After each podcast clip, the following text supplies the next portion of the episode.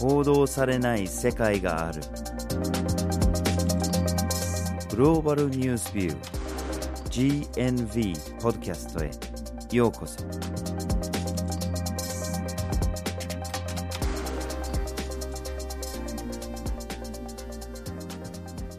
今回のポッドキャストをお送りするのはバージル・ホーキンスと岩根あずさです。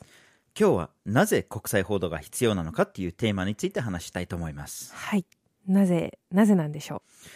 いろんな観点から見ることができると思いますね。うはい。僕は個人的に人間としてうん。地球を眺めるっていうのが大事だっていうスタンスなんですね。地球の裏側で困ってる人がいるかもしれない。うん。あるいは地球の裏側につながって得することもあるかもしれない、あるいは純粋に同じ人間として同じ地球でコミュニケーションを取り合うっていうことが大事じゃないかなと。はい。私は個人的に思うんですけれども世界は残念ながらそういうような形にはあんまりなってないんですよね、そうですね、まあ、報道を見れば分かりますよね、うん、GNB で分析してきた報道でも日本の国際報道のほとんどがアメリカと中国に関してだったりとか国益をベースとした報道っていうのが今なされているというのが現状です。でそれ以前にそもそもほとんどの報道が国内報道なのでうん、そもそもあまり世界を見ていないっていう状況ですよね、そうですね。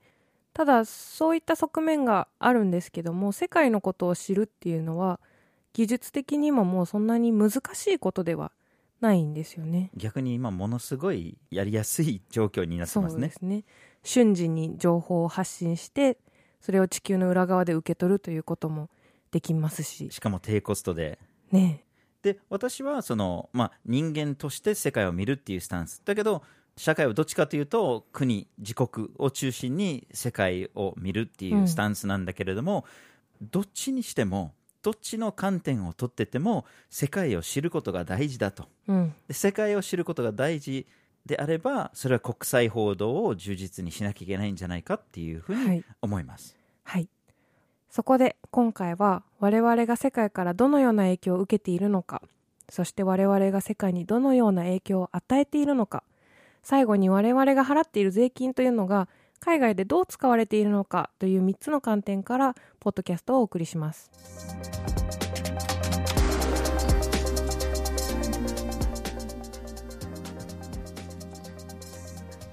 ではまずはじめに我々が世界からどのような影響を受けているのかということについてお話ししていきましょう。はい、これ4つの観点から見ていきましょう。はい。貿易安全保障環境保健衛生。これらの4つでおそらく我々が影響を受けている問題はカバーできるんじゃないかなと思います。はい。で貿易は分かりやすいと思うんですけれども日本の立場にしたらうん非常に世界に頼り切ってしまっているところがありますね。そうですね。私たちの生活になくてはならないものっていうものがほとんど輸入品だったりしますよね。例えば食べ物であれば日本の食物自給率っていうのが38%ぐらいなので残りの62%は海外から輸入していることになりますしエネルギーの分野だとそれがより顕著に現れてきていて90%以上が海外からの輸入に頼っています。石油だったり天然ガスだったりとかですね、でそういうようなものが入ってくるのか入ってこないのか、うん。あるいは高くなるのか安くなるのかそういうところで影響を受けてたりしますね、はい、でそれだけではないんですよね。鉱物資源であったりとかもたくさん海外からやってきている。でそれは必ずしもアメリカや中国だけではなくてアフリカや中南米といった地域からプラチナであったりとか金ダイヤモンド銅リチウムウランというような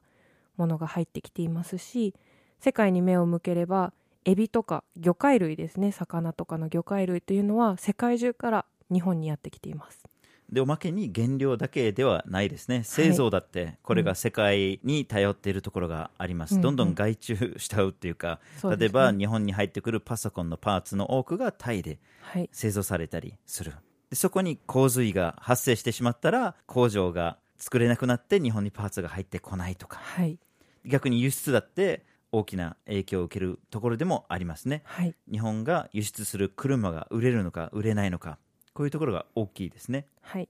でこれが報道される世界とされない世界と2つのシナリオを考えることができるんですけども、うん。報道されていない世界だとどういうふうになる報道されてないと例えば何かが不足しかけてしまうとじゃあその対策っていうか代替品うをん。どうするのかとか、うん。あるいはその先ほどのタイの工場の話だといやこういう問題が起きてしまうとやっぱりそれは工場だったり分散するとかいろんな対策とか、企業レベルでも、まあ、政府レベルでも取ることができますね。そうですね。報道されていれば前もって対策を練ることができるということが一つ大きな点かなと思います、はい。まあ、これらの他の問題にも適用できると思うんですけれども全員が常に全てのことを知らなきゃいけないっていうことではないんだけれども、うん。ある程度の意識が高くなければ対策が取りにくいですよね。はい。次に安全保障の分野を見ていきましょはい、北朝鮮がミサイル飛ばしてくるのかう、うん。飛ばしてこないのかって、こういうような事例は分かりやすいですね。そうですね、だから北朝鮮のことを知らなきゃいけない、うん。金正恩は何を考えているのかを知らなきゃいけないとか、でアメリカが同盟国としてどうなのか、うん。あるいは中国が脅威になってきているのか、うん。こういうところは分かりやすいと思うんですけれども、はい。それ以外のところでも意外なところでもいろんなつながりがあると思いますね。はい。石油と中東これはそれほど意外ではないんだけれども、はい。案外報道が少ないんですよね、うん。かなり大きな影響を受けてしまってるんだけれども案外報道が少ないんですね。はい。でもっと遠く行けば例えばソマリアが一つの面白い事例かと思うんですけれども、うん。ソマリアは90年代に国として崩壊してしまって紛争がずっと続いてるんだけれども紛争が続いてるからって別に我々にはどうってことないっていう考えがちですね。関係のないことのように見えますよね、内戦っていうラベル貼られればそれ、うん。その国の中で住んじゃってるっていうふうに考えちゃいますけど、うん。でも結果的にそこから海賊が生まれてはい。で日本が中東とかヨーロッパと貿易しようとすると船が乗っ取られて大変なことになってしまう、やがて日本の海上自衛隊が派遣されてしまうというような事態になってしまう。こういうケースだって決してそこだけではないですね。はい。でもう少し私たちの身近な面も見ていきましょう。はい、気候変動であったりとか海面上昇異常気象砂問題 GNB のポッドキャストでもお伝えしたんですけどもこういった問題っていうのが国境を知らずに私たちに影響を与えてくるんですよねこういうような環境問題がまさに世界全体を巻き込むものですよね。はい例えば中国から PM2.5 が飛んでくるっていうのは、これは非常に分かりやすい事例なんだけれども決してその近い国が入ってくるとかっていうレベルの話ではないんですよね。そうですよね地球全体で地球温暖化という言葉にあるように気温が上がっていく。でそれに伴って例えば海水の温度も上昇していったことによって日本近海の生態系が変わってきているというような問題もあります。で日本に近いところの海だけの話じゃ済むわけじゃなくて、ね。先ほどのその貿易のところともつながってしまうんですね、日本に入ってくる魚って世界各地からうん。来てますから、うん。海面温度が変わってくると魚が取れる取れないかってこれも大きく変わってきたりしますから。はい、でもう一つ私たちの身近なところとなると保健衛生というのが重要な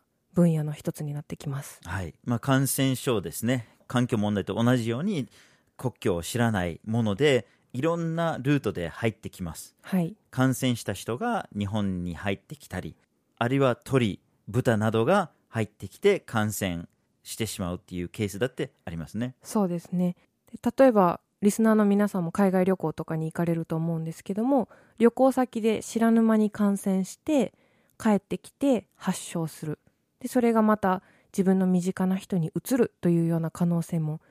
あるわけですよね。はい、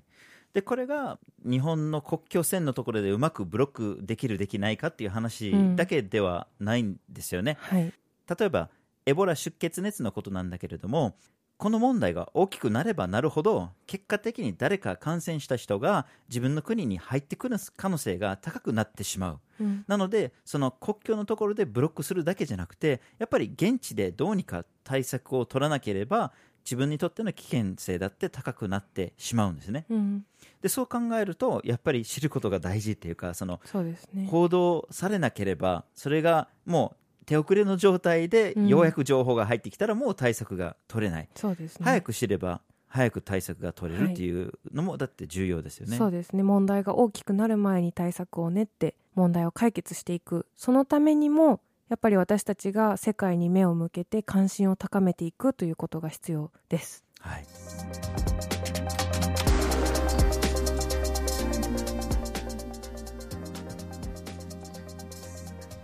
ここまで私たちが世界からどのような影響を受けているのかということについてお話ししたんですけども私たちもまた世界に影響を与えている立場にあります。はい。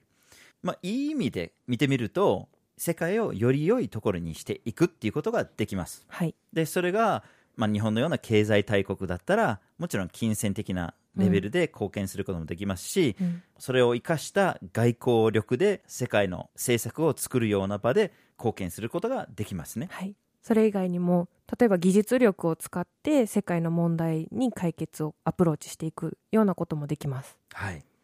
で例えば武力紛争のことを考えたら武力紛争を止めるのは非常に難しいんだけれどもただ紛争の当事者とのつながりを生かして何らかの形での外交努力あるいは国連安保理を通じて圧力をかけることだってできますしはい。ひょっとしたらその紛争を終わらせる方向に向かせていくっていうことができるのかもしれないです。はい。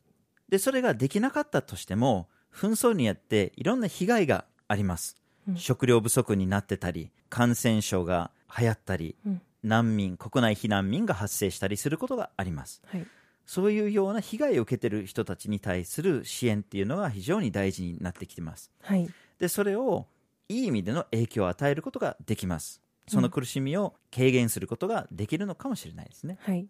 紛争だけではなく自然災害でも同じようなことが言えると思います。はい、非常に単発なもので大きな被害をもたらすような台風だったりサイクロンだったり、地震だったり。で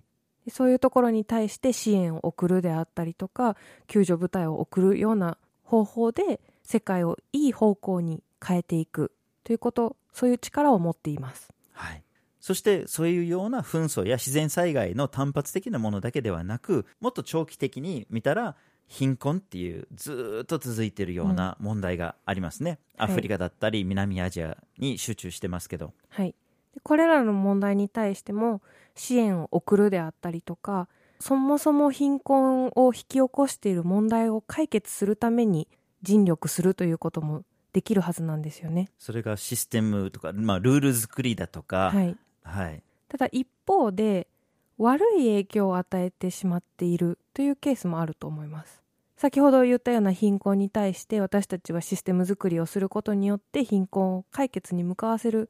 ことができるはずなんですけども今どうなっているのかっていうのを見るとどちらかというと今あるシステムを利用して貧困の加害者に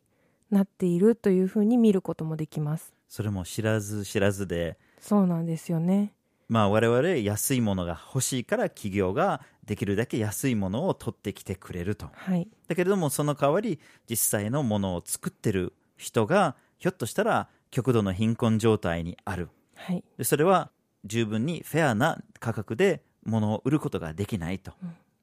例えば日本に安い価格で入ってきている洋服っていうのは、まあ、南アジアであったりとかでかなり安い賃金で作られているんですよね。でそういうふうに雇用されている人たちっていうのの貧困が生まれるわけで私たちはその安い洋服を消費することによってその貧困を作り出すシステムに知らないうちに加担してしまっているという問題があります。これあらゆるものに対しても言えますもんね。はいカカオだって、うんカカオの豆を作ってるほとんどの人が極度の貧困状態にある。はい、で私たちはそれを知らずに安くて美味しいチョコレートが食べたいという気持ちだけで買い物をしているうちにそのカカオを作っている農家に対して悪い影響を与えてしまっています。はい、でそれを知ることができればそれが報道されて知ることができれば、その状況だって変えることができるのに報道されないから、我々が知らないまんまでいるから結局のところこの状況が改善されることはないんですよね。そうですね。で報道のそもそもの役割を考えた時に番犬としてそういった側面を報道して私たちに知らす。それによって私たちがアクションを取れるっていうこの基本的な報道の構図っていうのがやっぱり国際的に見ても大事なんだなと思います。大事なんだけれども国際のレベルでは十分成り立ってないということがどうしても言わざるを得ないですよね。そうですね。はい、でまたさらにもうちょっとスケールを大きくしちゃうと脱税問題っていうか、はいタックスヘイブン問題ですね。はい。えー世界の貿易の大きな一部がタックスヘイブンを経由してしまってるんですね。でそれは何を意味するかっていうとさっきと同じような搾取につながっちゃうんですね。例えばその鉱物資源とか、うんまあ、カカオにしてもどっかの貧困国から取るときにそれに値する税金を納めてるのかって言ったら多くの場合は納めてないんですよね。はい。でそれはタックスヘイブンをうまいこと利用してうまいことそのルールのギャップを利用して結局のところ安いものを取り出してはい。で税金を現地に残してないってこういううん悪い意味での影響を世界に与えてしまってるんですね。はい。でタックスヘイブンということについてもう少し詳しくお話をすると、極端に税金の低い地域であったりとか国っていうのが存在するんですね。で、多国籍企業というのはいろんな世界で企業活動をしているんですけども、その企業活動をしている場所で本来ならば支払われなければいけない税金を支払わずに税金の安い国を経由することによって税金を支払う義務というのを回避しているという問題があります。はい、でこれはもちろん企業がやってしまってる要するにその加害者となっているのは我々個人ではなく、うんどっちかというと企業がその加害者となってしまっているんだけれども、それと同時に政府がどう対応するかっていうことですよね。はい。で例えばタックスヘイブン問題っていうのはうまいことシステムのギャップを利用しているのでこれは国際法国際組織で対応しなきゃいけないもの、はい要するに自分の国の政府が出てそれを直しに行かなきゃいけないうん。だけど実際はその逆のことが起こってしまってたりそうですね。例えばタックスヘイブンを何とかしようっていう動きに対して大国ですねアメリカも EU も日本もそうなんだけれども、そういう動きをブロックしようとするっていう経緯がありますね、はい。でそこにやっぱり報道がそういうところで暴いてくれればうん。取り上げてくれればそれを見てるその我々が声を上げることだってできるのに結局知らされてないから声を上げることができてないっていう問題ですね。はい。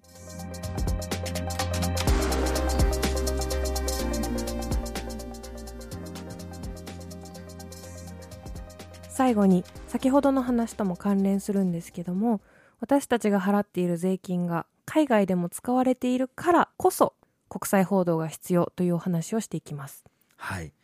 まあ、税金そもそも誰も払いたくないですよね。ですよね。払いたくないんだけれども払うことが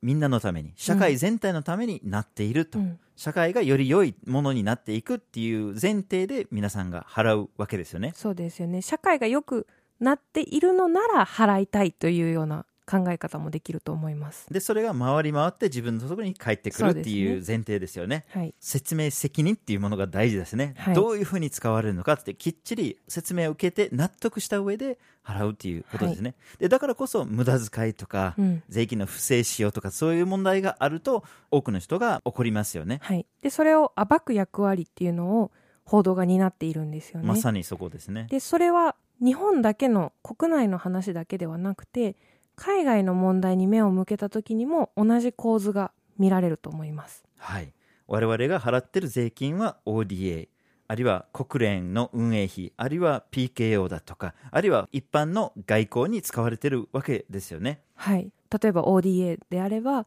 どういうふうに使われているのかそれが多いのか少ないのかそれが効果的な ODA になっているのかということを知りたいと思います。はい。そもそもその ODA が少ないのか、妥当なのか、多すぎるなのかって、うん、これ判断、国民が判断しようとするためには、もちろん情報がないと判断できないんですね。はい、で例えば今聞いてる皆さんに、日本が出してる ODA って少ないのか、妥当なのか、多いなのかって言ったら意見が分かれるかもしれない。うんうんでも数字を見てみたら、結構結論が出てるような気がしますそうでね。すね国際的な基準では ODA というのは国の総収入のうちの0.7%以上を負担するようにという基準が定められています。で今日本の状態を見ると0.2%ってことは日本の今の ODA を3倍増やしたとしても国際水準に達してないっていうことになりますよそうなんね。ですよね。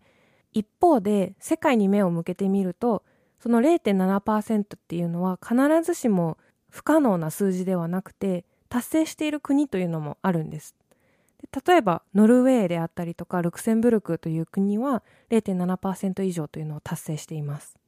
私たちが支払っている税金大体1人当たりいくらぐらい ODA に支払っているのかっていうのを換算すると大体8500円ぐらい年間で、ね、年間ではい。払っているんですね。でこれ0.7%の水準を達成しているノルウェーではだいたい国民あたり1人当たり8万5千円10倍ぐらい支払っているということになります。ねそうなんですよね。でじゃあ私たちこのまま国際水準を達成するために10倍のお金が ODA に行きます。ただそれだけを言われたらなんでそんなに払わなければならないんだという気持ちになるんじゃないでしょうか。うん、まあでも逆に言えばえそれだけ少ないその0.2%しか出してないっていうのを知ってしまえばいややっぱり日本はもっと国際貢献しなきゃいけない。もっとその世界水準に合わせてあげなきゃいけないんだって思う人がいるかもしれない、そうですね。だからそれが報道されなければもちろん知らずでこのままでいいと思ってしまう人たちが多いのかもしれない、はい、でそのもっと国際貢献をしなければいけないというような行動の動機の背景にも国際的にどのような問題が起こっているのかっていうのをより深く知ることによって私たちができることっていうのをもっと考えなければいけないっていう動機になるとも思うんです。はい、でまたその多い少ないとは別にして使い道ですよね。はい、ちゃんと使うべきところに使ってるのかってそのうん。ODA にしろ、あるいはその PK を派遣するのかとか、はい。あるいはその外交でどこかで仲介するとか圧力をかけてみるとかどういうふうに我々の税金が使われてるのかっていうのがこれもまた問われますよね。はい、で例えば外交的に日本がサウジアラビアと非常に仲がいいんですよね。うん、だけどサウジアラビアが独裁国でいろんなところで人権侵害を行ってしまっているし、まあ、イエメン紛争に介入してたくさんの命が失われてますね。はい、じゃあそんなに仲良くしていいのか？政府として、我々を代表する政府としてっていうことももちろん。あるいは逆に人道危機のレベルが非常に高いコンゴ民主共和国あるいはまあ先ほどのソマリアもはいそうですし、たくさんの人が苦しんでいるところでこそ我々の ODA を使うべきなんじゃないかと思う人がいるのかもしれないんだけども、実際はそうなってるのか、うんなってなければ我々がそれを知って声を上げることができますね。そうですね。でその私たちが知って声を上げるためにも報道がなければそもそも関心が育たない。で問題を知らなければ声を上げることもができないという観点から国際報道っていうのが必要とされています。その通りだと思います。今回のポッドキャストではなぜ国際報道が必要かというテーマで我々がどのように世界から影響を受けているのか我々が世界にどのような影響を与えているのかそして最後に私たちが払っている税金が海外で使われていることという3つの観点からお話をしました。はい。国際報道が増えるといいですね。はい、